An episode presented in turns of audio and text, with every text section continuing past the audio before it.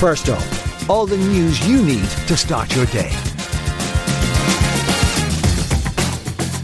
Good morning. You're listening to Newstalk with me, Shane Beatty. It's Tuesday, July 4th. I hope you're well. Coming up greater transparency and a closer look at the books. Find out how secret payments to Ryan Tubridy were made without being challenged. Cabinet expected to agree on external review of RTE and WRC to hold talks on Tara Mines. Plus, we'll have all the other news making the headlines and the latest in sport and entertainment.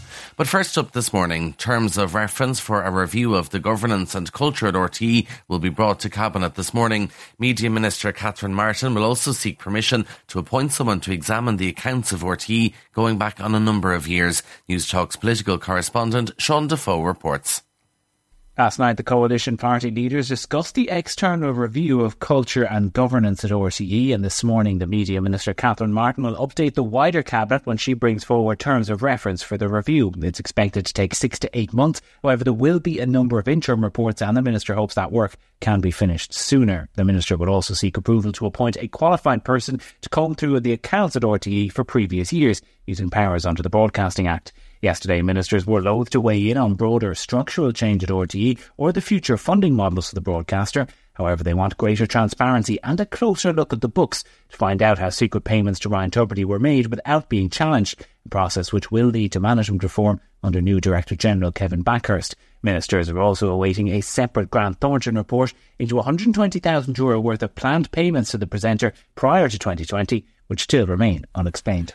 Police are continuing to question an Irish tourist after his partner was strangled to death at a hotel in a Spanish holiday resort.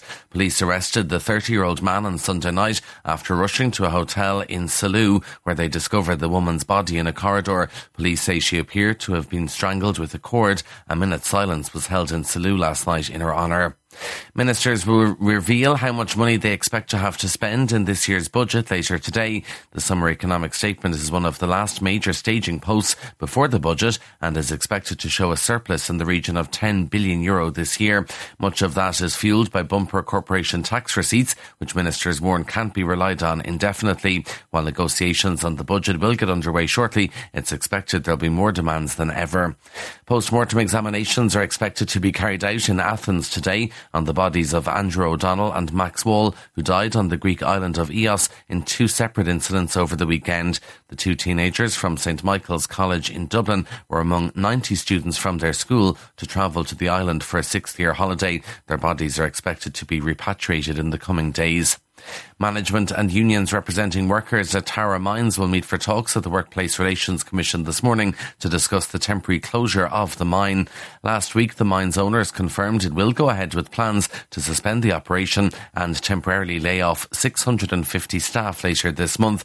The company says it took the decision for a number of reasons, including high energy costs and a fall in the price of zinc. SIPTU's Adrian Kane says the government isn't in a position to overturn the decision of the company they are not in a position to prevent um, the the layoff um, from Friday, the 14th of July.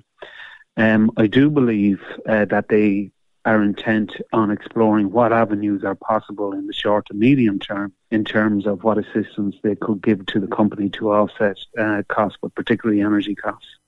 The Irish Congress of Trade Unions says it will no longer tolerate a decline in incomes when the resources are clearly there to avoid it.